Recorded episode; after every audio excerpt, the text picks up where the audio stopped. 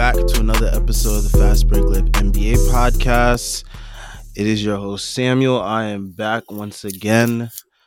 Uh, we are talking some NBA playoffs as we are in full swing of the first round of the NBA playoffs. With me, I got with me my guy Nick Andre. Nick, say what's up to the people.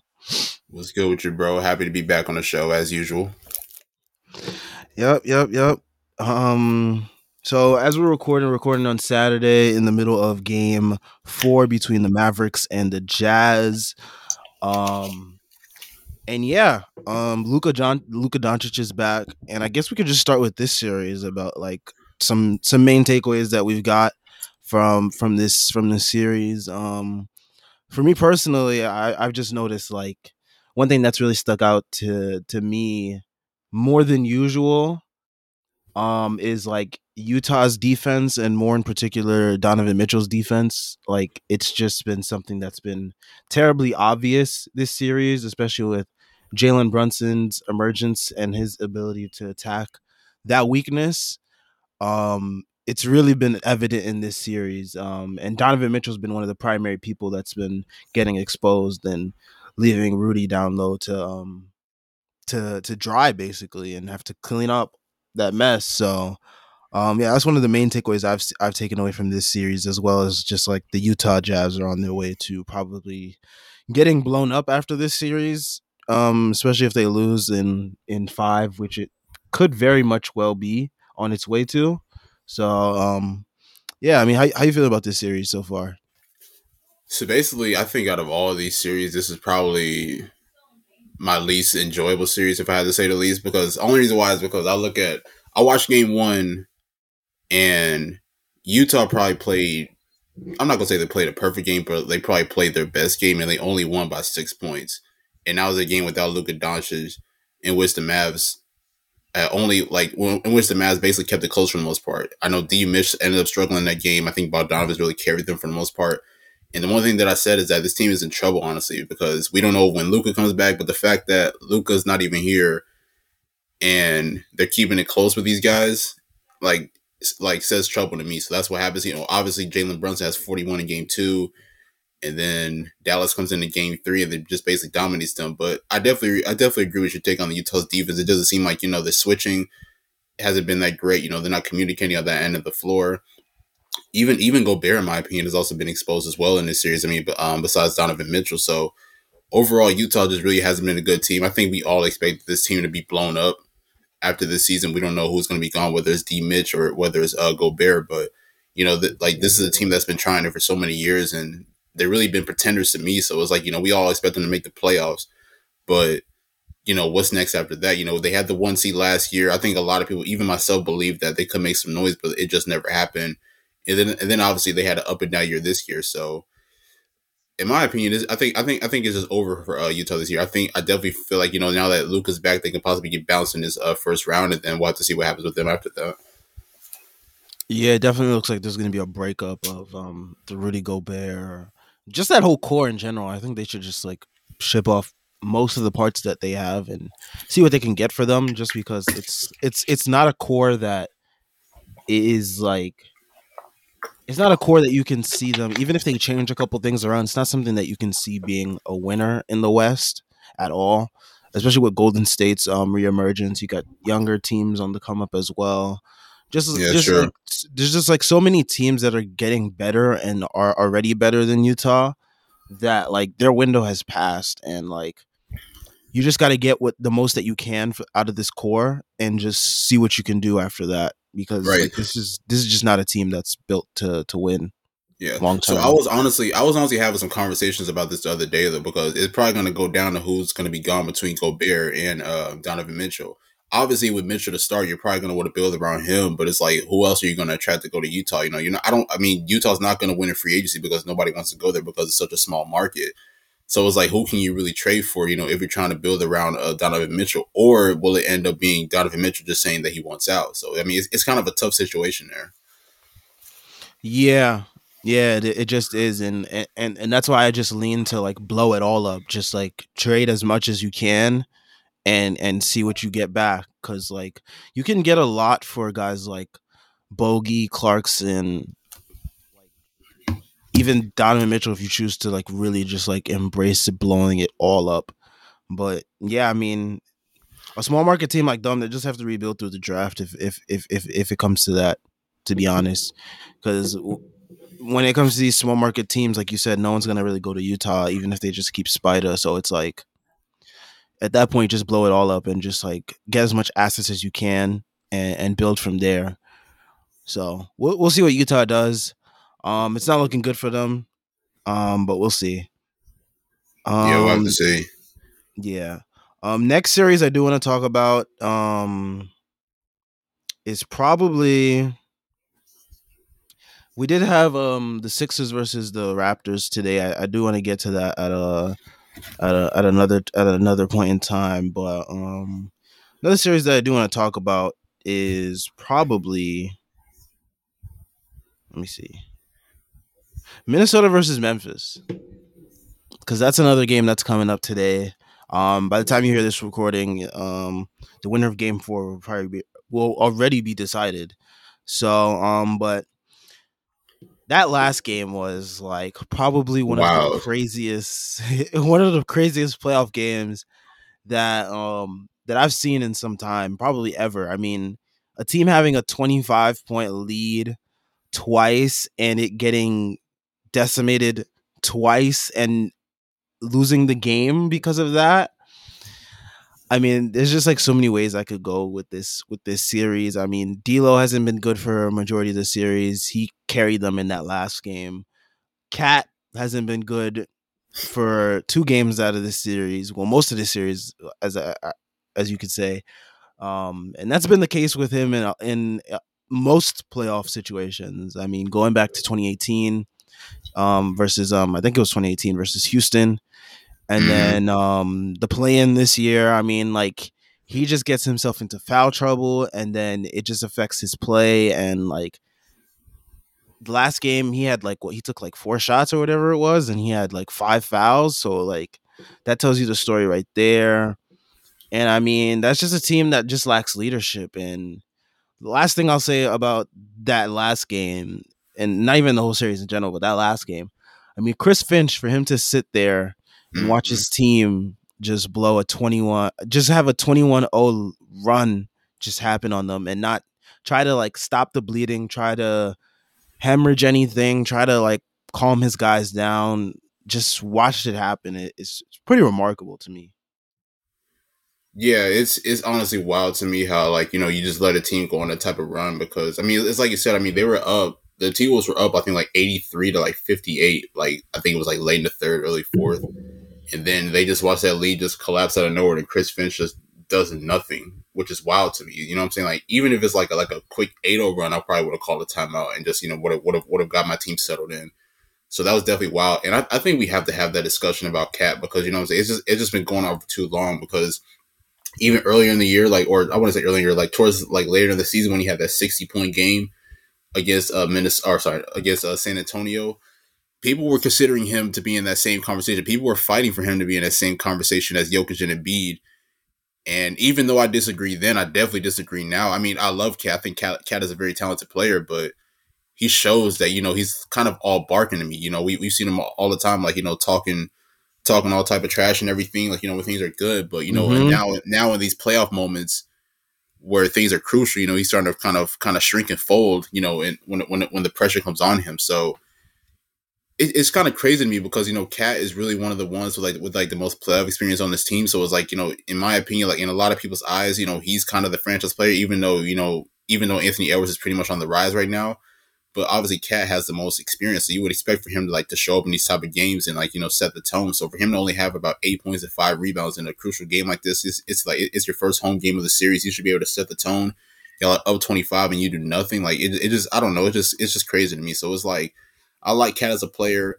I don't believe he's in that same conversation as far as Jokic did beat as like some of the top bigs. And it's going to be important for him to like have a crucial, like to have a really big game in this uh, game four. Cause I, I feel, I feel like, I feel like if KAT shrinks again, even if Minnesota does, you know, play, play pretty well to, to say the least, if he does not have a big game, then, you know, Memphis is going to go up 3 1. And we definitely have to give uh, credit to Memphis as well guys like Desmond Bane, who was just knocking down trades like nonstop. Dillon Brooks has been great on the defensive end. Obviously, we know what Ja Morant and Jaren Jackson Jr. have done. But you can just tell, like, they're just better organized, and obviously they're just better coached. You know, Taylor Jenkins was a, a coach of the year candidate, so you know everything right now is clicking for Memphis right now, and, and um, you could tell, like, in that late fourth quarter, how like how things went. Yeah, I mean, like, yeah, Memphis they like showed more poise down the stretch, definitely. Um, and that's a and that's a credit to their depth as well, because like they had guys like Brandon Clarke come in 20, 20 points, eight rebounds off the bench. They had Mhm. Tyus Jones come in, settle things down in the fourth quarter.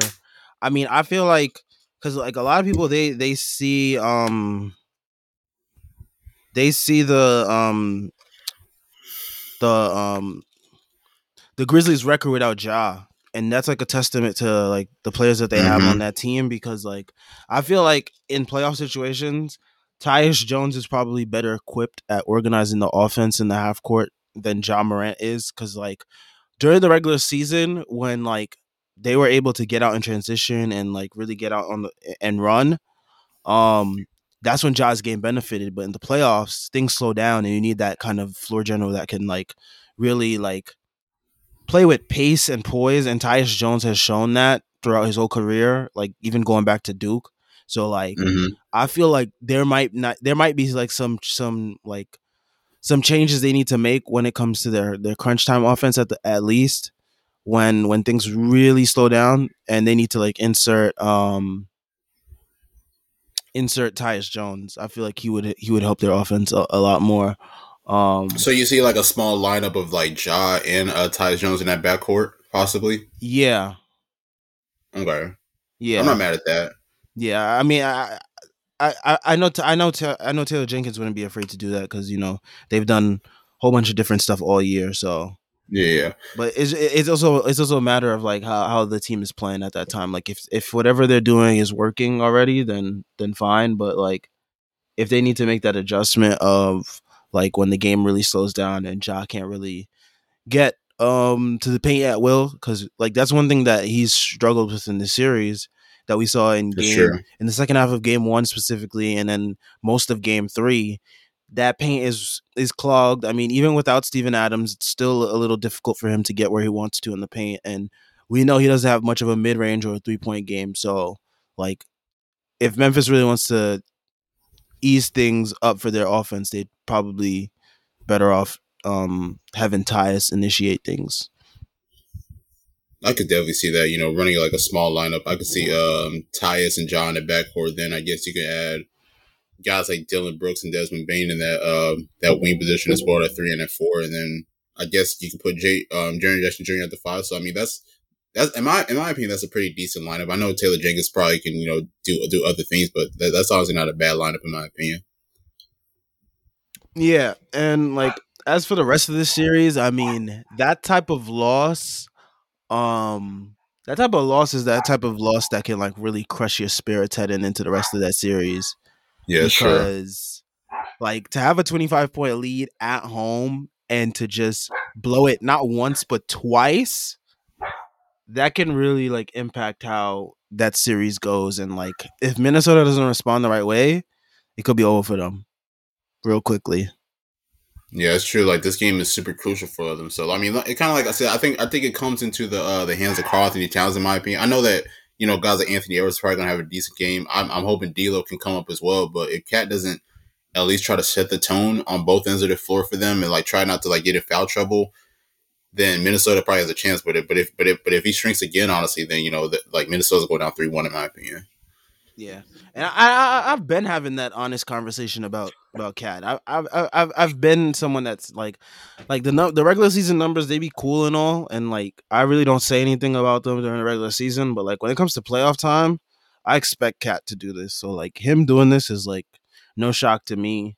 I mean, some other people they may be shocked, but for me, this is just who KAT was. I mean, I know he only had one playoff appearance before this, but like in every game in that five game series, he underperformed. So But yeah, he got he got he got cooked by Capela that entire Yeah. series. so like that already showed me like what type of dude he was.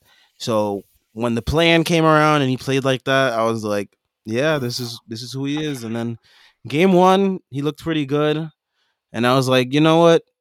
maybe things changed for him. And then games two and three, he showed me who he was again, and I was like, you know what, not falling for that crap again. So we'll see what happens with game four. I'm not really expecting much from him. If they win, it's probably gonna be big games from, um, like you said, Ant and D'Lo. Um, probably a big game from someone off the bench, like maybe Malik Beasley or McDaniels or something Yeah, I can like see that. that. But yeah, I just don't see him being a contributor to their winning. And maybe he proves me wrong today. Maybe not. We'll see. Um, next series that we could talk about though is probably the most interesting first round series, and that's probably the Nets versus the Celtics. Um, you can start off with how you how you feel about this series. So the one thing that I will say after game two, after what I after you know what I basically witnessed, you know, Brooklyn got off to a hot start, but then you know the Celtics really uh changed the pace of the game and really you know mounted their comeback and really had a great fourth quarter. You know, I'm I'm looking at the defensive side of things, and I'm looking like you know. It doesn't seem like Brooklyn was just making necessary adjust, adjustments. In my opinion, Steve Nash is, you know, in this situation where you know he could, you know, make some make some different lines, but he's just not doing anything. In my opinion, honestly, I'm not I'm not saying that it will happen, but I would not be surprised if this was a sweep, honestly, because the way that Boston has really locked down Kevin Durant in this series is just honestly like crazy to me. I, I don't I don't think I've ever seen KD have a bad two straight games in the playoffs before, like you know throughout his career. So for him to be exposed like this, you know, getting like a great defense from guys like Jayson Tatum, Jaylen Brown, uh, Grant Williams, really putting that pressure on him and not allowing him to get the ball in um, in certain situations, like it's just incredible to me. So I'm hoping that Brooklyn can respond well in this game three. I feel like KD will possibly try to uh, try to come out try to come out with some fire in um in the beginning of game three, but I'm not saying that it will happen, but I would not be surprised if Boston ends up sweeping his team. Yeah, I mean, yes, that's not too crazy. I mean, the defensive pressure that they really applying to KD, this isn't something that he hasn't seen since like um 2016 Western Conference Finals. So, Yeah. uh, and like we saw that series, he struggled, um, and Westbrook struggled, and you see in this series, him and Kyrie. I mean, Kyrie had a good, great game one, but game two, he was he, Yeah. he was very like it doesn't get talked about because like KD was like so bad, like But yeah, Ky- Kyrie definitely definitely shrunk too in my opinion. yeah, he played terrible in game two. Like what he had like ten points. It was Mhm. that, Yeah. that was bad, and I mean it, it it was like it wasn't as bad as KD going 0 for 10 in the second half, but man, I mean those two they really stunk it up. And um the, the the tide of the series is going to change a little bit because we do have Robert Williams. He is expected to return Mhm. to game 3 tonight. We do have um Ben Simmons who's expected to return in game 4 Right. on Mon- on I want to talk about that too on as well Monday. because you know I I, I kind of want to talk about that like the Ben Simmons um comeback because I don't know to me like I think he makes a small difference like maybe maybe when he does come back they can win a game but I don't see Ben Simmons possibly like you know being like the big difference and obviously you know make trying to like allowing Brooklyn to come back in this series in my opinion like you know like we haven't seen Ben Simmons since last year in the um in the second round when they lost that when the Sixers lost to Atlanta so you know, he's went this whole year without playing. He's had back issues and whatnot. So I don't know why people are expecting him to just come back in his first game of the year in a playoff in a in a, in a critical playoff game to really like come back and make a difference. Yeah, I mean he's he's had like whatever ramp up time he's had. I don't think it's really enough because like the playoffs again are once again a different beast. Um, Mhm. He also doesn't help their issue that um that the um the Nets seem to have recognized. Drummond said that um that like KD needs more space, but adding Ben Simmons doesn't help to that problem. Nope. If anything, it makes that problem worse, and it makes it easier for the Celtics to run their defensive game plan that they want to because guys will just leave Ben Simmons knowing that he won't be aggressive. And like, I don't know how that helps the Nets. It helps them defensively a little bit. They have more guys to throw at um, Jayson Tatum, at Jaylen Brown, whatever it be it, it, it may be. But Celtics role players have also showed that they can step up when those two are struggling too. Mhm. So while that may be a good option to have, it really doesn't really to me it doesn't move the needle that much. And adding Robert Williams back for the Celtics just makes them that much more um threatening on defense too. So that way their defensive game plan is even more solid than it was those first two games. So I mean, I really don't see Ben Simmons moving the needle. And I've been saying this since it was announced that he may come back in the first round of the playoffs weeks ago. So, I mean, I still don't see it now, especially seeing this matchup. It just feels like the Celtics are the better team. And I mean, a lot of people been saying like you don't get the seed that you are for no reason. And the Nets are showing why they are a seventh seed. Like they just do not have a a, a, a great unit out there. That's true. Yeah, I, I, was honestly just about to say like like when you look at Brooklyn, like besides like KD and Kyrie, obviously like this team, in my opinion, I, I don't I don't think it's just constructed right. In my opinion, you know, I mean, I like guys like Seth Curry, I like Bruce Brown and the rest of those guys, but Brooklyn, like when you when you look at the difference between these two teams, Brooklyn is just not really a good team in my opinion. So I mean, you're obviously seeing why they're down 2-0 right now. And I definitely agree with you as far as, you know, on the offensive side for Ben Simmons because he's not really that big of a threat offensively. So, you know, I don't, it definitely doesn't make a difference from that perspective. So, I don't know. I mean, it, it's just, it's just a bad year, in my opinion, for Brooklyn. I, I'm, I'm a person that believes that Steve Nash will probably be gone after this year. So we'll see, like, so, so we'll see, like, who, who's, who's going to be next as far as their head coach. But they just need to go ahead and revamp this roster because, in my opinion, like, it was never made to really do anything, honestly. Yeah, I mean, yeah, Steve Nash is just a coach. I mean, while the Celtics were making their run in that last game, he was over there on the bench again, like Chris Finch, just like watching.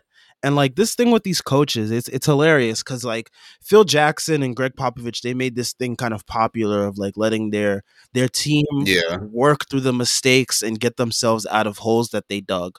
But when you're working with like these type of teams that are not all like crazy talent, it's just it's not gonna work. Like you have to call a timeout, settle your guys in, get them reorganized. Like you just have to do that. I don't understand what these coaches think that they can just Phil Jackson it or Gregg Popovich and it'll solve their team's issues. If anything, it's been making these teams even like more vulnerable in these situations. No, I agree. Honestly, um, like like I said, I mean, I wouldn't be surprised if Brooklyn ends up getting swept. I, am not gonna say like I'm I'm expecting it to happen, but you can. I mean, you can basically tell that, that the Celtics pretty much have this this series pretty much wrapped, even if Brooklyn does get about a game or two. Yeah, I, am very confident in the Celtics closing this in this one out. Um, next series we can get to um, the other series that happened today in the East, Philadelphia versus Toronto.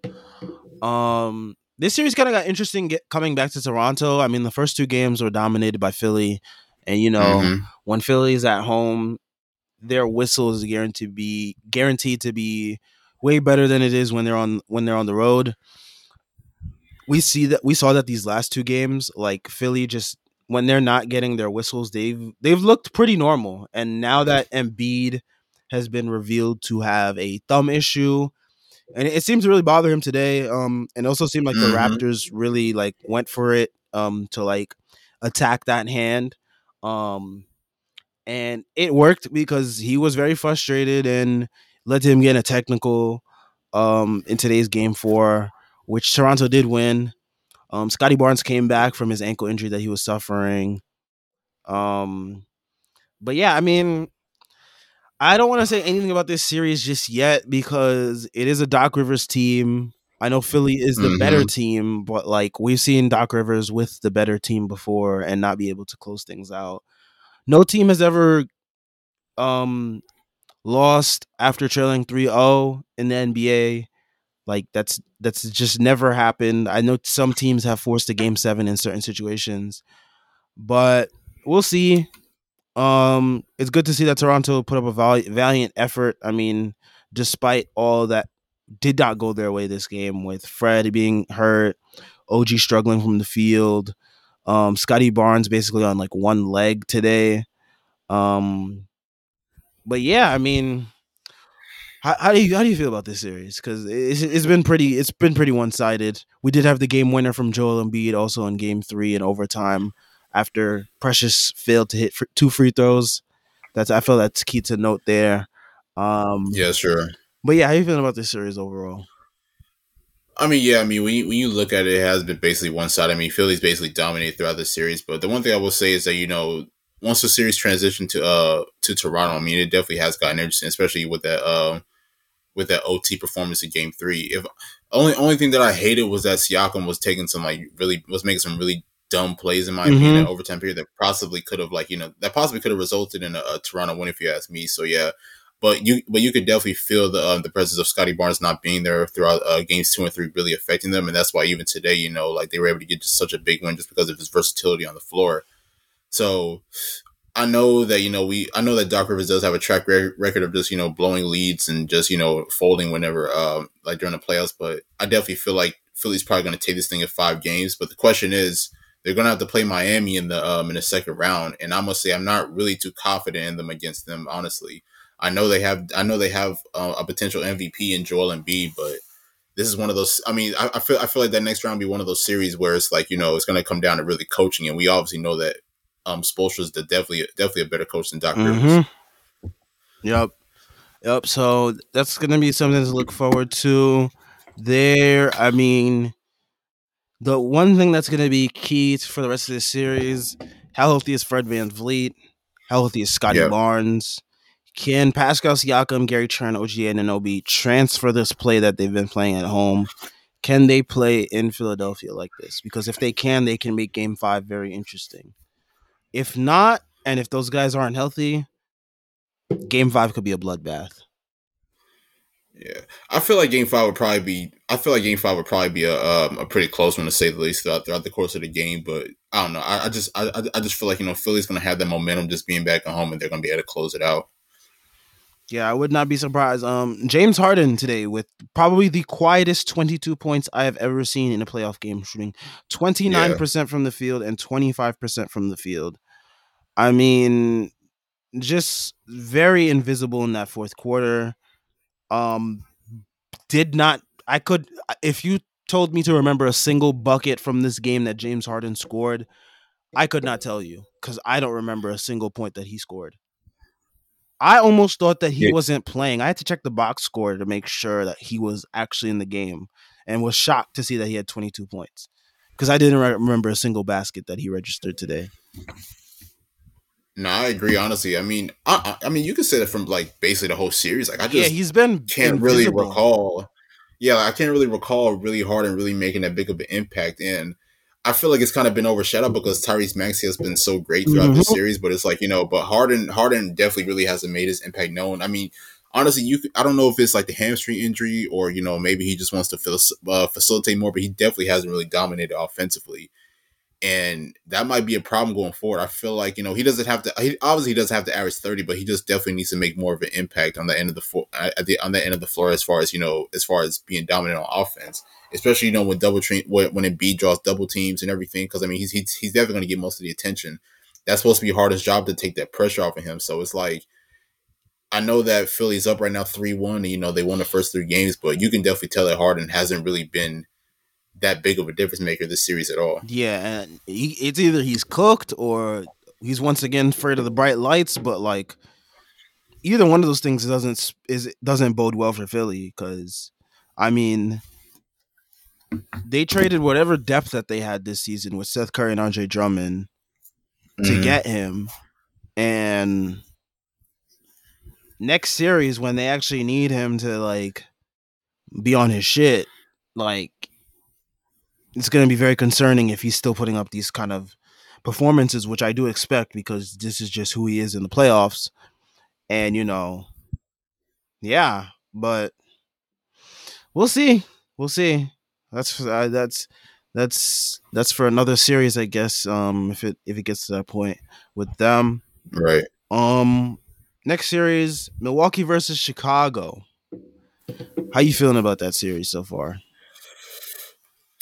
It's really interesting to say the least. Uh, coming into it, I felt like the Lonzo Ball injury was just going to hurt Chicago significantly. So I, I actually predicted it as a sweep. But throughout the first two games of the se- or the series, like you know, even though DeRozan had that terrible game one, you know, uh, Chicago was definitely able to keep it close. So I definitely commend them for that. And then in game two, of course, you know, when uh when DeRozan redeemed himself for that forty one point game, um, you know they Chicago Chicago definitely responded well, but you I don't know. If to me, I can just like you can just tell that Milwaukee kind of has this series in the wraps. I mean, I, I don't know how far it goes, whether it's um, five six games, but you can just tell you know that that Milwaukee just ha- kind of has them outnumbered. Um, without Khris Middleton, I expected Chicago to, to kind of show to, like to kind of show like show up and like you know have a fight in Game Three, but they just got cooked the entire game.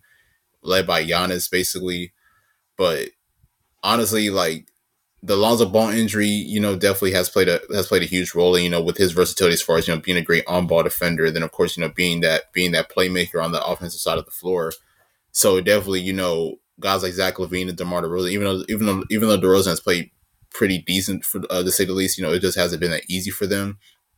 And honestly, I feel like you know the uh, the, the, the loss of Khris Middleton was honestly going to like hurt Milwaukee, or I want to say hurt Milwaukee, but I felt like you know that it wasn't going to be as easy. But looking at how Game Three went, I think Milwaukee will probably take this thing in five games. Honestly, yeah. Um, the Middleton injury was very interesting because um at that point I thought, man, this is going to be really tricky for Milwaukee to navigate this because they're already not a deep team. Um and like Jrue has looked suspect in the playoffs before with Milwaukee. Um and like they just it just didn't seem like a group that was proven to like play together really well. And then on yesterday, on Friday, they like shut me up and proved me wrong with um mm-hmm. and, I had to check the numbers because like I, I I noticed that when when Middleton is out, Grayson Allen averages like 17 a game or something like that. So like Yeah, it's crazy. Yeah, so he's like some someone that they'll be able to I guess rely on more consistently. And then of course you got Bobby Portis gave you 18 and 16 starting in this line starting lineup.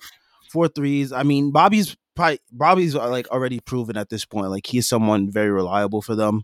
They know what they're gonna get from him, especially when they need him to step up, which is um pretty good for them. And then Pat Connaughton gave them 11 off the bench, along with Grayson Allen giving them 22. So they do have somewhat of some depth that can make up for what Middleton brings you.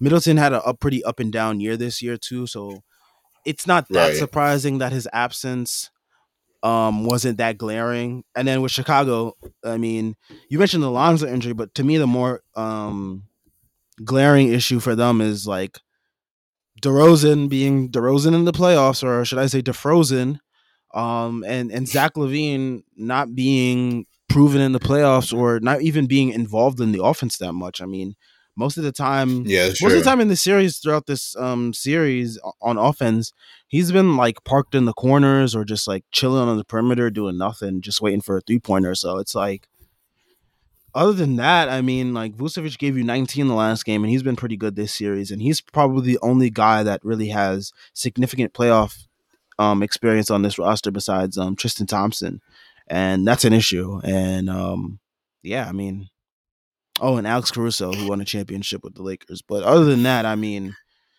none of these guys are really proven. DeRozan's proven to be a loser in the playoffs, but other than that, it's just like it's it's pretty much what was expected out of Chicago, and that's why I wasn't high on them to begin with to, in the beginning of this season. And Chicago mm-hmm. fans, they they came to collect a little too early in the in the in the um in the early parts of the season but my concerns were always about playoff related. Like, go ahead, have your great regular season, but when it comes down to playoff time, I know what to expect from that group of players. So, no, I mean, I'll I'll definitely say, you know, throughout this year, I was definitely, um, you know, after I saw them get off to a hot start, I was definitely high on the Bulls. Well, I, I wouldn't say I was high on them, but you know, start to give them I, the I respect. They'll be able to make some noise. Yeah, yeah, like I could see them as like being like a second round team, but you know, as as the season progressed, and then you know they just kind of lost that momentum, and now they're in this first round against the defending champs. I was like, yeah, they have no chance. I know they had a good game too, but you know, obviously, you know, after watching game three and watching DeRozan have that 11 point game, and of course, like you mentioned, Zach LaVine not really getting involved in the offense like we all expected. Like this series is basically over in my opinion. Like I don't know if Chicago gets another game, but if they do, if they do, I'll be happy. But this this game is already pretty much in the wraps, or the, or the series is. Yeah, I mean, I don't see DeRozan really replicating that game two performance. I, I called it. I called it that night. I said that game was a fluke game, and then here he comes the next night and scores forty and scores eleven points, eleven points in thirty two minutes, and yeah, I mean, this is just like who he is. I mean, um, I will give credit to Jrue Holiday. Jrue Holiday really made him very uncomfortable that game. Like he played some spectacular defense, and I don't know why he wasn't guarding him from the from the jump of the series. They had Giannis guarding him on so many possessions, and Giannis is not really. Giannis is okay on the perimeter, but like he's not someone that you want to be tasked with being a perimeter stopper. He is better being Right. a rim protector, a help side defender, stuff like that. Mhm. Um, so like having him on DeRozan just didn't make sense to me, and I'm glad they fixed it up in Game Three. And Jrue was able to really get him uncomfortable, and it really messed with the flow of their offense because their offense in Chicago was basically DeRozan ISO or dump it off to Vooch, and then after that, just pray that Zach LaVine hits a three when we toss it to him. And that's not good offense to have in the playoffs, but hey, um, that's what Chicago wants to do. So, but yeah, like you said, I see this. I see this series ending in like five, maybe six, if Chicago wakes up next game. But who knows with with the way their players play. Yeah, we'll, we'll we'll have to see honestly, but I'm, I'm not really expecting much honestly from this Bulls team at this point. Yeah, I mean they, they they are who they are at this point. Um next series, staying on the East. Last East series to talk about. The one versus the eight matchup. Heat versus Hawks. Um I said I gotta say, after game one, it's been a pretty um pretty close series, I'd say. Yeah, definitely. Um, but how you feeling about this series? Um, I mean, it, it definitely has been uh pretty uh pretty close to, uh, to say the least. You know, Miami ended up having a having a big win in game two, um, going up 2-0. and then of course um, and then of course you know Trae Young having that having that uh, game winning floater to end game three, but. It's kind of like what I said about you know about the uh, the Bulls and the Bucks. I, I just feel like Miami just pretty much has this pretty much wrapped up. Honestly, I, I feel like I feel like they're probably going to close it in five. Um, but the one thing I'll say is that you know Trae Young has definitely uh, redeemed himself at least, at least from that horrible game one. I mean, I'm, I'm not gonna say he played. I'm not gonna play. I'm not gonna say he's played terrific throughout these last few games, but he's definitely has like you know um, improved over the past few games. And then of course you know you have guys like Kevin Huerter, Bogdanovich, you know, another guys Gallinari just being able to step up as well. Um, John Collins has made a small impact, but you know, considering that you know he came off of an injury, you know, you don't you don't you, you haven't really expected much. But you know, when like when you, when you look at this Miami team, obviously you know Butler's having a pretty decent series. Um, Lowry, um, Bam as well, you know, and, and other guys as well. Like you, like to me, I just see this, you know, I just see this as Miami just pretty much has this wrapped up, and I feel like the I feel like I feel like they'll definitely win Game Four, and then of course close it out in Game Five as well. Um, for me, I feel like I feel like Hawks Hawks could probably win game two. I mean, I mean not game two, game four. Um, they just Okay. they they have a, a really great home court advantage.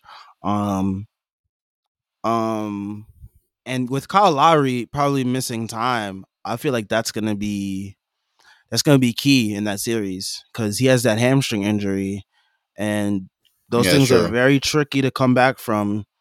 So this this series could probably end up being closer than we think. Um, maybe Miami shuts me up in the next game, and Jimmy Butler goes crazy again, like he did in Game Two, with the forty-five point performance. Also, one thing that's really stuck out stuck out to me is Jimmy Butler is just like cashing threes now in the playoffs, which is like Yeah, that's the thing. Yeah, very crazy. weird to me. Like every time he hits one, it, it catches me by surprise because like during the regular season, he just doesn't make any threes. Like he's shot like what, like 20, 20 something percent from three this year. So like him hitting these threes in the playoffs, and I wonder what his shooting percentage is in the playoffs. Because in game one, he hit um one out of two. Game three, he hit like four out of um seven or whatever it was. Yeah, game two, he shot four for four for seven from three, and that game he was just going crazy with the jumpers. And then the last game, he was one for five. So he's definitely taking more, and he's hitting more. So that's very that's been very interesting to me in this series. And I mean, I know the Hawks are probably just gonna keep letting him shoot the threes because like that's in their that's in their scouting. But at some point, they're gonna have Mhm. to. At some point they're gonna have to um step up on them. Okay, so you basically see this as you know going into Game Five is going to be tied at two. Honestly, I would I wouldn't even be too mad at that if it happened, but I don't know. I, I, I just feel like the Heat still have some momentum. I mean, I think I think the Hawks, you know, even though even even though they had a good second half, you know, they pretty much had to struggle to fight their way back into the back into the game for the most part. But I don't know. I mean, it can it can also go either way, honestly. Yeah, I mean that just makes that just makes the playoffs more interesting because a lot of people thought like these Right. these series would be closer than they are right now. And I mean, a lot of these series are like two one, so like they are all pretty close still. But like the the manner in the games that have gone, the way that they've gone.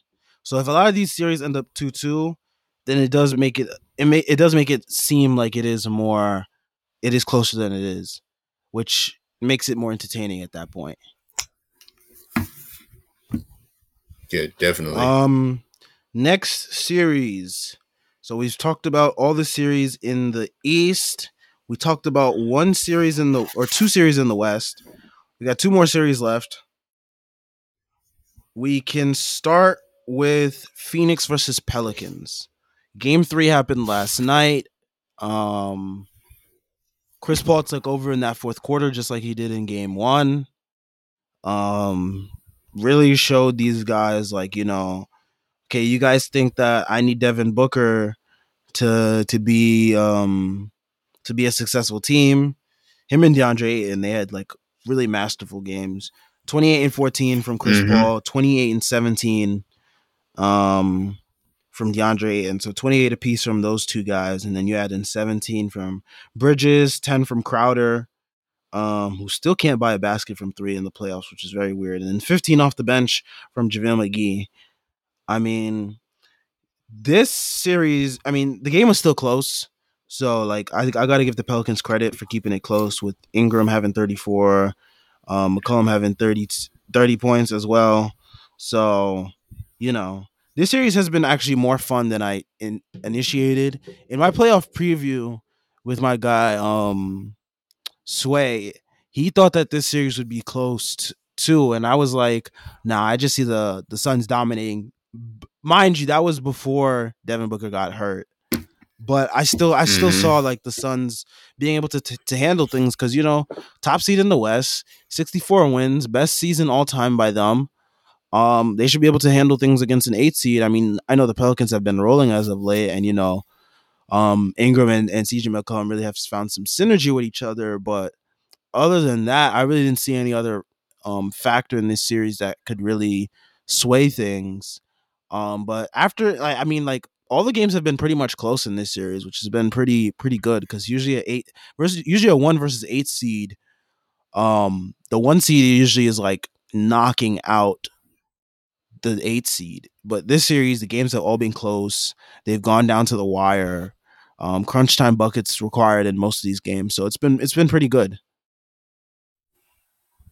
Yeah, definitely. Honestly, I don't know if it can happen, but I can I could possibly see this go seven. I'm not I'm not gonna say that it, I'm not banking on it, but I wouldn't be surprised if that happened. Just because even though the Suns have been pretty good for the most part of the series, um, the Pelicans have responded pretty well. Honestly, um, you know, Brandon Ingram has been you know the number one leader of this series. You know, really really setting the tone for this team. I think he had like I think he had like 34 points in Game Three as well. So so so he's really been you know playing significant, and it's crazy to and it's crazy to say too because like th- this is his first ever playoff appearance as well. So for him for him to be stepping up like this is just remarkable to me. And then of course you know you got other guys like um, CJ McCollum and honestly CJ McCollum and Brandon Ingram were just like a really good fit in my opinion. That's why I saw like when this trade went down, I was like, you know, this you know this trade can really um, can really help the Pelicans make something happen. And then of course you know you got guys like Valanciunas who has played pretty decent. Um, Herb Jones as well. Um, Jose Alvarado. So the Pelicans have really good depth, in my opinion. So I think that's one of the reasons why they're making the series, you know, as competitive as as it is right now. But of course, you know, when you like when you have the Western Conference champs who you know who, who have been in these situations before, obviously Chris Paul dominating that fourth quarter, that's like that's where the uh, that's where the Suns have the advantage in my opinion. So without Devin Booker, I'm not saying that the Suns are not going to make things happen, but the Pelicans are going to respond. In my opinion, in my opinion, they'll probably win Game Four. And then the series is going to be really like the series is going to get really intense going into like you know games five and six possibly. Yeah. Um yeah, I mean, um one thing I like about the Pelicans is like their team has let their young guys play. That is one thing that I have been like begging my Knicks to do, and they were forced to do it at the end of the season because whole roster was basically injured, so they had no choice. But like mm-hmm. the fact that the Pelicans allow like three rookies to be in their rotation in the playoffs like that is just like for me that to me that's remarkable. Like that's pretty cool having Herb Jones, Trey Murphy, Alvarado be able to play key minutes and contribute to wins in a meaningful game. Like that that is going to do wonders for the development and I'm jealous as a Knicks fan because like I wish that Immanuel Quickley and Obi Toppin and and those guys had that opportunity to do that. So it it, it sucks. Yeah, it's true. But you know, um, but yeah, it's it's good for their development. It's um it's gonna be key for them to stay in this series because those guys are are key contributors. Um, and yeah, um, last series to talk over talk about in the playoffs is Golden State versus Denver. You can start things off about your Warriors. How you feeling over there in that series?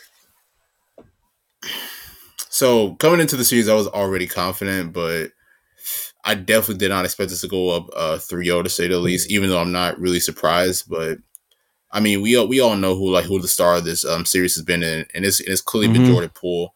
You know, for this for this to be for this to be his first actual like playoff series, and for him to be like you know just just really dictating the offense and really being that point guard that we really need is really remarkable. And then and then, and then of course his offense as well as far as scoring the ball has been pretty great as well. But it's just unfortunate for uh, for Denver because Denver obviously you know even though even though they have Jokic, you know they're missing their other two stars in Jamal Murray and uh, Michael Porter Jr. So they're they're expecting other guys like Monte Morris or even a guy like Will Barton to really step up and really and really um and really contribute in the way like you know Murray and Porter Jr. uh would would have possibly uh, contributed. So you know it's just, it's just it's just in my in my opinion for Denver, but you know you can tell that you know Golden State is really just taking advantage. You know having that lineup of Draymond, Jordan Poole, Steph Curry, and uh, Klay Thompson down the stretch of the game is just really remarkable. So, you know, this will be good rest for the uh, for the Nuggets going forward. I can definitely see this. Um, actually, you know what? I will say that this will be a sweep. I think I feel I feel like Golden State's just probably going to close it out at Game Four, and then of course you know have that rest, you know, and get ready for the second round. Yeah, I mean they've been they've been pretty fun to watch. Um, Golden State this this series. Um, Jordan Poole when um when he was coming out of Michigan, I really liked his game but I never really like saw him beyond being a role player, um, mm-hmm. or at least a high level role player. It just it, he just needed the shot making to fall, but like his shot making has been unreal, and then on top of that, what you call it, um, like the playmaking has been there too, and like the shot making is like ridiculous. Like it's like he is like looking like Steph in like some of these plays, like especially that game two versus um mm-hmm. the Nuggets. I mean, it, it, it's it's hilarious how like both Steph and Jordan Poole had their breakout um playoff series against the Nuggets. Um, yeah, sure, yeah, because it was I think it was like what 2013, I believe. Yeah, it was 2013 when when we ended up playing um Denver in that first round. Yeah, yeah, it was. And that was that was Steph's like coming onto the scene series right there, and this series is Jordan Poole's coming onto the scene series, and it's just it's just remarkable. And like for the Warriors to have the luxury of being able to have Steph come off the bench and just like easily recover these first this first series going into the um the next the next series is like a pretty good luxury to have. Um, they're probably going to be the the first team to advance maybe if they finish things off in game four tomorrow. Um, mm-hmm. so they'll have plenty of rest heading into the next matchup, will probably, which will probably be against um, Memphis um, in the next round, and that should be an inter- entertaining series. But I mean, as for the Nuggets on this end, I mean, nothing much more Jokic can do. He's doing all he can. He's got Will Barton chucking up shots in the clutch. Um, and other than that, he really doesn't have reliable any really reliable pieces out there. Um I couldn't even tell you like like I'm about to look at the box score for game 3. So it was Jokic with 37, 18 and 5, Aaron Gordon with 18 and 12. Mm. Then you had Will Barton with 13 and Monte Morris with 10. Everyone else was in single digits. Um and yeah, I mean, Jokic, when he gives you 30, 37, 18, and 5, I mean, I don't know what more you can ask for him. Um, and they kept this game close relative to the other two games. Um, this game, the Warriors only won by five as compared to the uh, the first two blowouts. So, I mean, we'll see what happens in Game Four. I don't really expect the Nuggets to really win that game, so we'll see. But um, yeah, I mean, I expect the Warriors to move on and you know be smooth sailing from there. Yeah, definitely. Um, we'll probably have well, I'm predicting that you know we'll probably have Memphis in uh, in the second round, and I feel like that's going to be really intense. And I, in my opinion, the Warriors should probably take it personal, especially considering that um, that we lost in the play-in tournament to them last year. You know, which which caused us to miss the playoffs.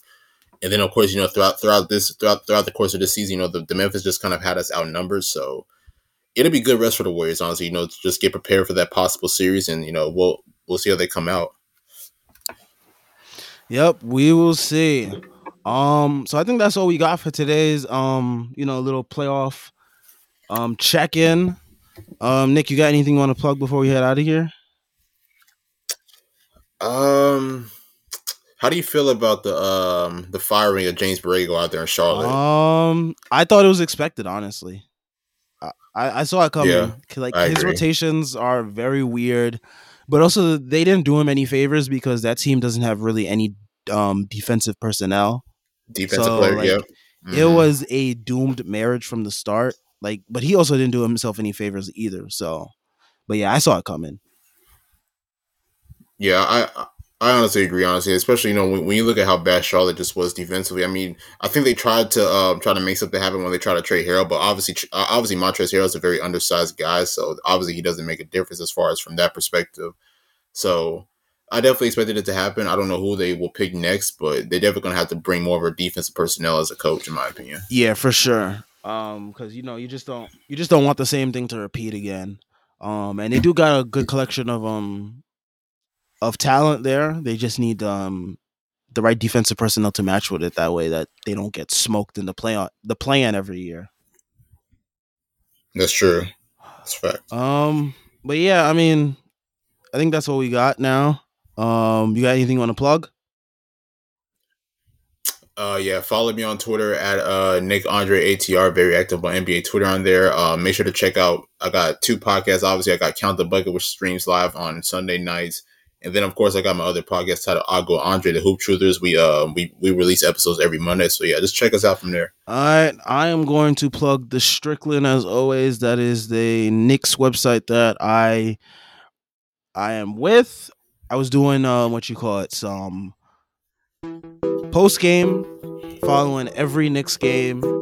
Um, but now I'm back doing my podcast. You know, every week, talking some NBA playoffs. So make sure you tune into the next episode. I'll probably have a different guest on. Um, and yeah, that's it. Peace. Deuces.